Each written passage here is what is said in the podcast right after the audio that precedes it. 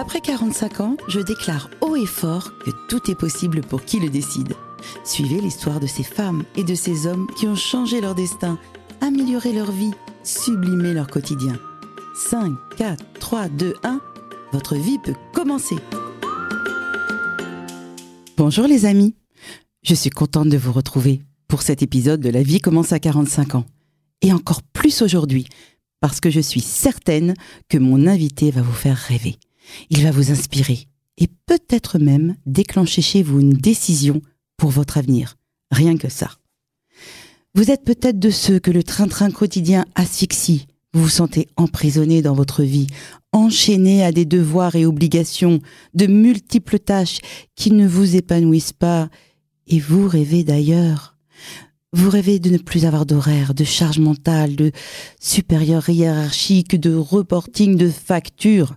Vous imaginez galopant dans des steppes immenses, les cheveux au vent, plongeant dans des cascades cristallines, nageant avec des raimentas, dansant avec des massailles, dormant à la belle étoile dans le désert, vivant.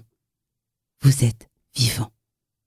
Je sais pas vous, mais moi, j'ai souvent fantasmé de larguer les amarres et de me barrer, de dire ciao la compagnie et d'aller sac à dos, à vélo, à pied, à moto, découvrir notre belle planète, ses peuples et leurs diverses traditions.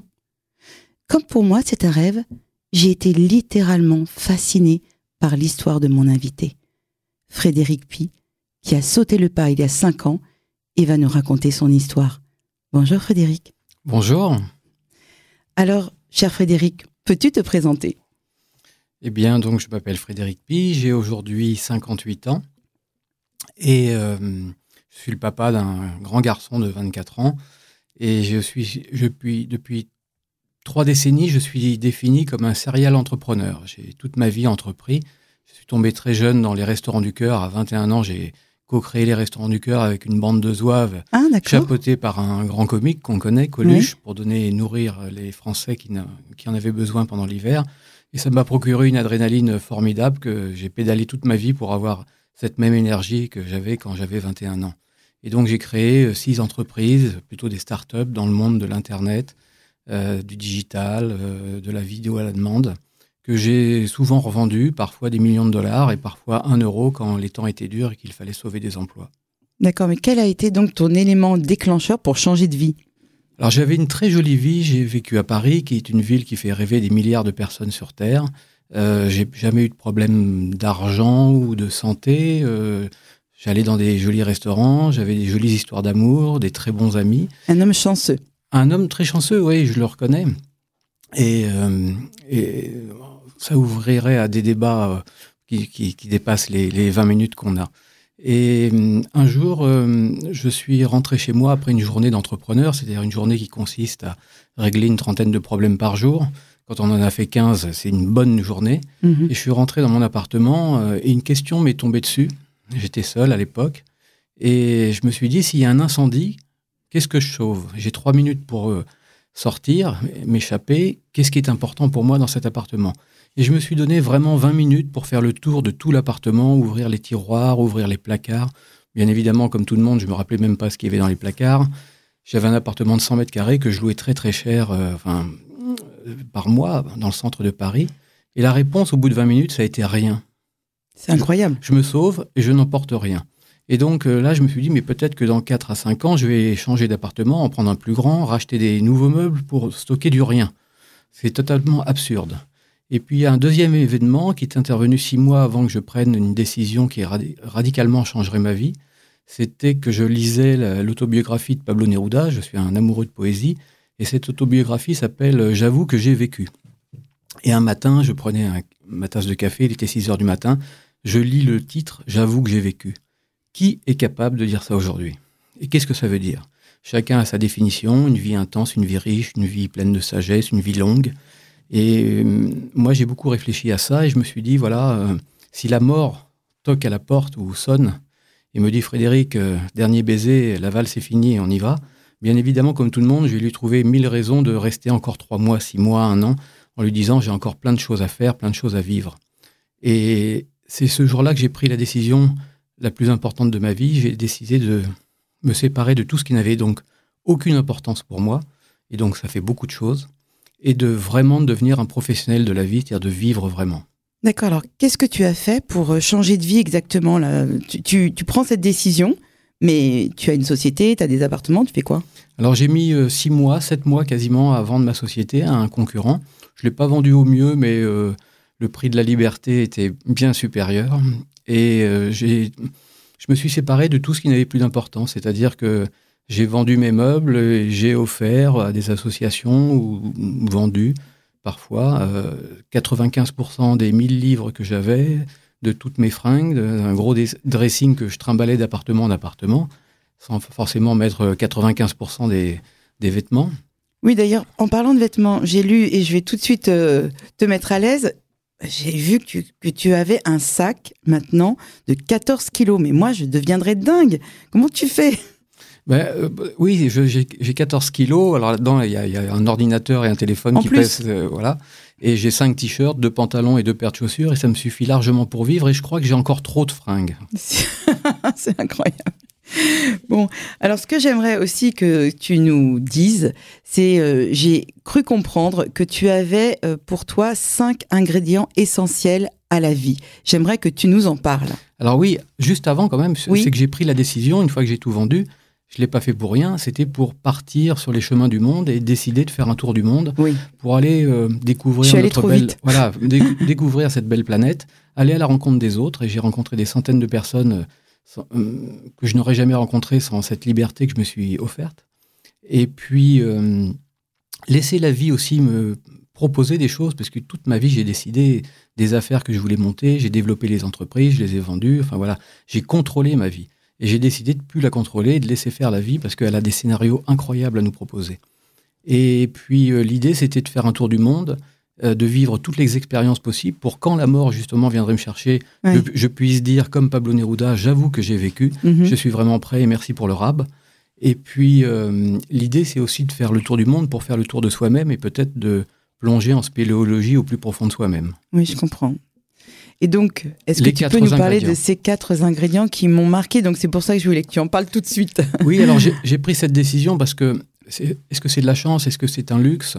Est-ce que c'est une décision? Euh, C'est assez rare d'avoir les quatre ingrédients qui composent ce merveilleux cocktail qu'on appelle l'existence, qui sont le temps, la liberté, la santé, parce qu'un tour du monde en chaise roulante, c'est évidemment plus compliqué, et puis euh, un peu d'argent. Mais c'est pas des millions de dollars. Il n'y a pas besoin. il y a tellement de gens qui voyagent aujourd'hui seul, en couple, en amis, en famille, avec pas beaucoup d'argent. Donc ça, ces quatre éléments t'ont permis en fait de te libérer. Absolument, oui. Je, me définis aujourd'hui comme l'homme le plus léger, le plus libre et surtout le plus heureux de la planète. Et en fait, tu es devenu un écrivain voyageur. Alors voilà, après euh, trois décennies à être un serial entrepreneur, ce que j'appelle un entrepreneur multirécidiviste, euh, je suis devenu, euh, je, me suis surtout adonné à ma passion parce que ça fait 25 ans ou 30 ans que j'écris sans être publié parce que je pensais même pas faire des livres. Et je suis devenu écrivain voyageur, globetrotter à temps plein, on va dire, et j'ai écrit effectivement deux livres. Le premier s'appelle Libre, écrire sur les chemins du monde. C'est tout, ça démarre six mois avant. C'est mon témoignage en fait. Hein. c'est six mois avant de vendre ma société et de prendre cette décision un peu folle et radicale d'aller découvrir le monde sans date limite de fin sans date de caducité. Et puis le deuxième s'appelle euh, Vivant, et ça résume mes un an passé euh, sur le toit de mon 4x4 à dormir euh, dans toute l'Afrique. Justement, je l'ai en face de moi, Vivant, et je remarque tout de suite quelque chose d'innovant.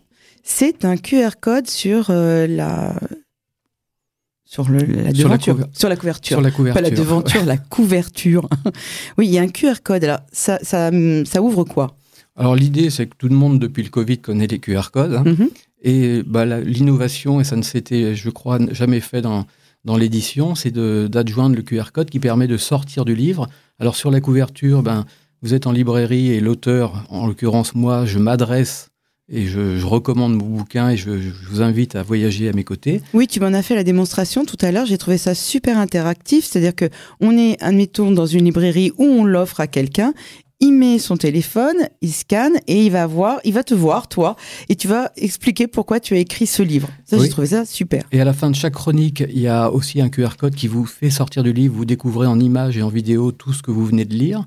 Et puis, quand vous le commandez, je prends l'engagement pour Radio Shalom. si vous le commandez, commandez chez mon éditeur, qui est les éditions Nautilus, je prends l'engagement de faire une dédicace en vidéo. Donc, vous recevrez vous-même un QR code personnalisé qui vous ouvrira sur un message que je vous adresse directement. Ça, c'est extraordinaire. Moi, j'adore ce que tu fais. Franchement, tu es euh, là encore un serial innovateur, hein, ça se voit. Hein. Euh, il y a aussi une petite chose dont je voulais parler, c'est que tu viens de dire ça ouvre à un blog. Donc, euh, tu as un blog qui s'appelle comment? Frédéricpi.fr, donc tout simple, hein, qui me permet de. Il y a des milliers d'images. Ça vous inspirera pour les prochaines destinations, pour les prochains voyages. Il y a des centaines de, de chroniques inédites qui n'ont pas été publiées. Donc si on veut te suivre, eh bien on peut te suivre sur, cette, euh, sur ce, blog euh, qui s'appelle frédéricpi.fr. J'ai une question à te poser. Qu'est-ce que tu as appris de cette expérience unique? Les leçons sont immenses et innombrables. Mais euh, une, chose qui, m'a beaucoup amusé, c'est qu'avant de me lancer dans cette aventure, j'ai un jour essayé de résumer la vie humaine à quatre verbes les plus essentiels. Tous les autres étant contenus dans ces quatre verbes. Alors évidemment, c'est des verbes très génériques, c'est être, mhm. avoir, faire, et malheureusement, à cette époque de Facebook, TikTok et Instagram, paraître. D'accord. Euh, et en voyageant très, très vite dans le voyage qui m'a décapé, qui a fait de moi euh, un ex-touriste pour devenir un vrai vagabond. Ah, ça t'a décapé, j'aime bien cette expression. Oui, c'est, on va à l'os de nous-mêmes, au mhm. nerf. Euh, j'ai résumé ma propre vie à deux verbes. J'ai laissé tomber deux verbes, c'est ambitieux quand même. Oui, oui.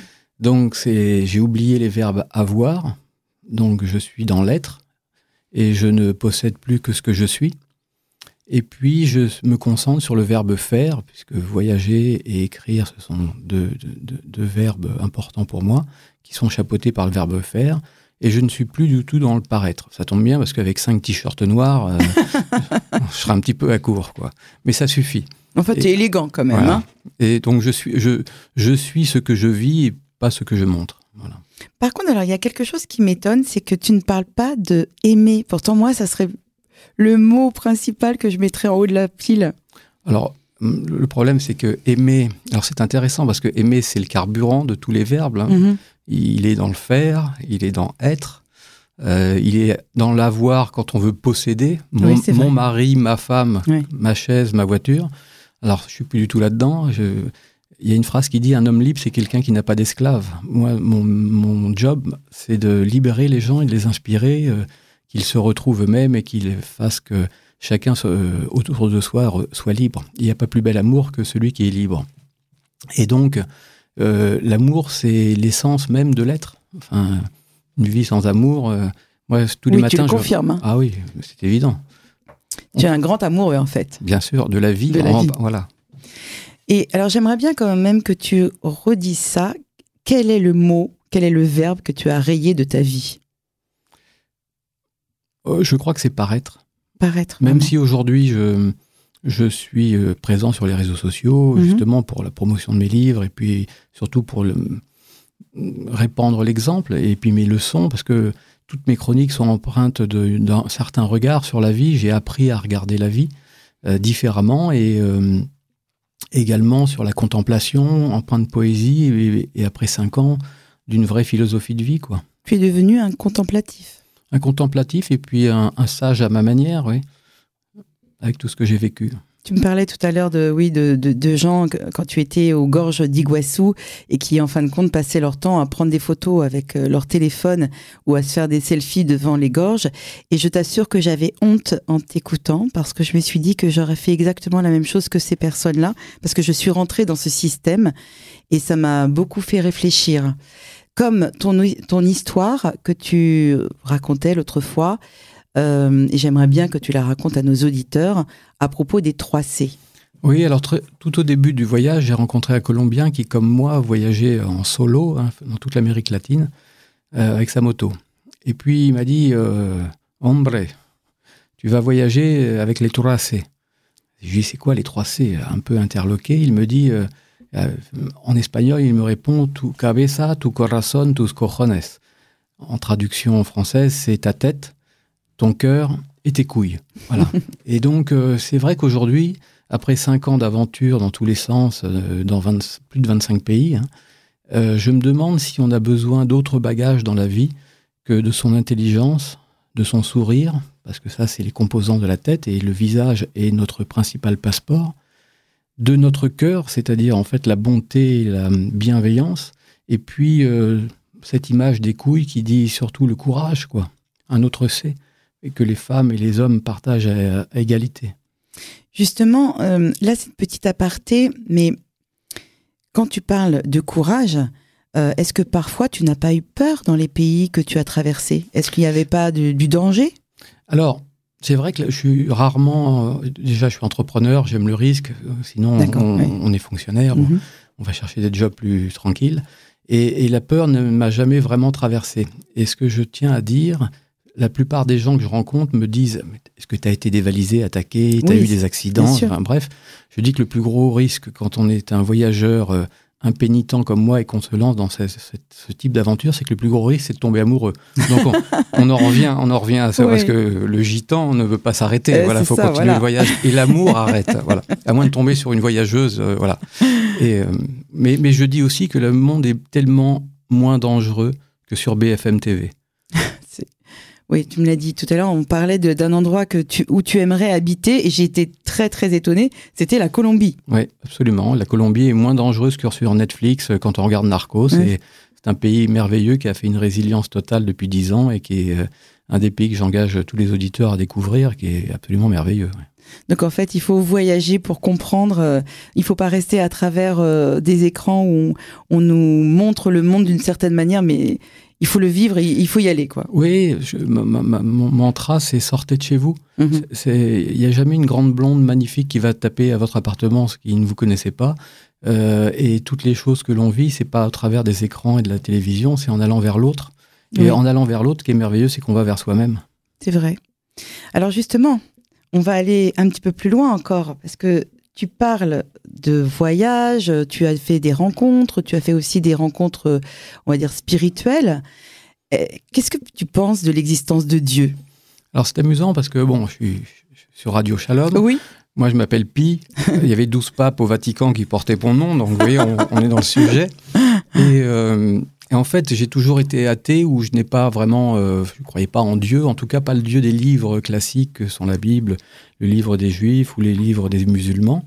Euh, je... Par contre, j'ai découvert Dieu plusieurs fois dans deux manifestations très, très fortes et un Dieu qui est une force, un mystère, une force spirituelle suprême, inconnue, invisible évidemment, mais qui pour moi est tangible dans deux manifestations qui dépassent l'entendement.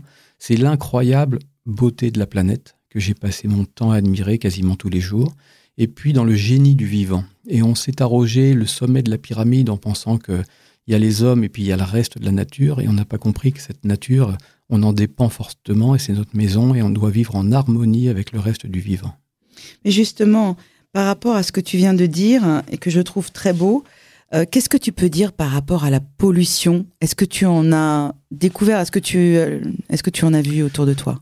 Alors, euh, bien sûr, j'ai partout où je suis passé, j'ai vu deux choses. J'ai vu une nature en grande souffrance, on est en train de sagouiner la terre. Mhm. On a détruit, euh, en 6000 années d'agriculture, on a détruit un milliard d'hectares de terre. Un milliard d'hectares de terre, personne ne sait ce que c'est. C'est les États-Unis plus l'Europe réunis. Donc imaginez, toute cette terre est morte quasiment aujourd'hui. Et dans les 70 dernières années, on a détruit un autre milliard d'hectares de terre. En 70 ans. Par la mécanisation, par toute la chimie qu'on a mis, etc. Et cette folie aussi de séparer le bétail de l'agriculture, enfin d'en faire une industrie alors que euh, au sens paysan du terme, c'était les gens qui prenaient soin du paysage et donc de, la terre et qui connaissaient la terre. Du coup, si j'ai bien compris, tu as décidé de te retrousser les manches de nouveau et de partir sur un projet d'entrepreneuriat. Et quel est-il? Alors juste pour finir aussi, j'ai vu, en parallèle d'une nature qu'on détruit, j'ai vu aussi une humanité qui va vers un suicide collectif, mhm. parce que partout j'ai vu le, la malbouffe progresser, l'obésité, des maladies, et donc euh, voilà, je pense qu'il va falloir qu'on on, arrête de faire la guerre à la nature et qu'on refasse la paix. Et effectivement, j'ai décidé de rester en Amérique du Sud pour lancer une nouvelle aventure qui tourne autour de tout ce qu'on appelle l'agriculture régénérative. certainement le projet le plus ambitieux de ma vie, quoi, pour sauver la nature. Et donc prochainement, on te recevra une deuxième fois où tu nous expliqueras exactement ton projet parce que c'est vraiment très intéressant. Là, on a parlé de ce que tu as fait, hein, de, tout ce voyage, de ce voyage même euh, à l'intérieur de toi finalement pendant mhm. ces cinq ans. Et puis, eh bien la prochaine fois, euh, on te recevra pour ce projet que tu vas mettre en place certainement en Amérique latine, si j'ai bien compris. Oui, absolument. Et est-ce que tu voudrais nous dire le mot de la fin? S'il y a quelque chose que tu pourrais conseiller à quelqu'un qui veut faire comme toi, qu'est-ce que tu lui dirais? Le plus difficile, c'est le premier pas. Faites un premier pas et la, marche suivra et ne passez pas votre temps et votre vie autour d'une piscine en vous demandant si l'eau est chaude, froide, profonde, etc. Les gens hésitent trop. Sautez à l'eau, vous verrez, ensuite c'est merveilleux. Merci pour ces mots de la fin. Mon émission est toujours trop courte. À chaque fois, il y a un, goût de trop peu. Hein, c'est comme Cadbury. Mais néanmoins, euh, on a été vraiment, et j'ai surtout été très très heureuse de t'accueillir et de t'écouter. Et J'espère que vous serez euh, fidèles la semaine prochaine, par l'année prochaine, pour nous écouter une autre fois avec un prochain invité qui aura encore une très belle histoire euh, à nous conter. Merci. Merci.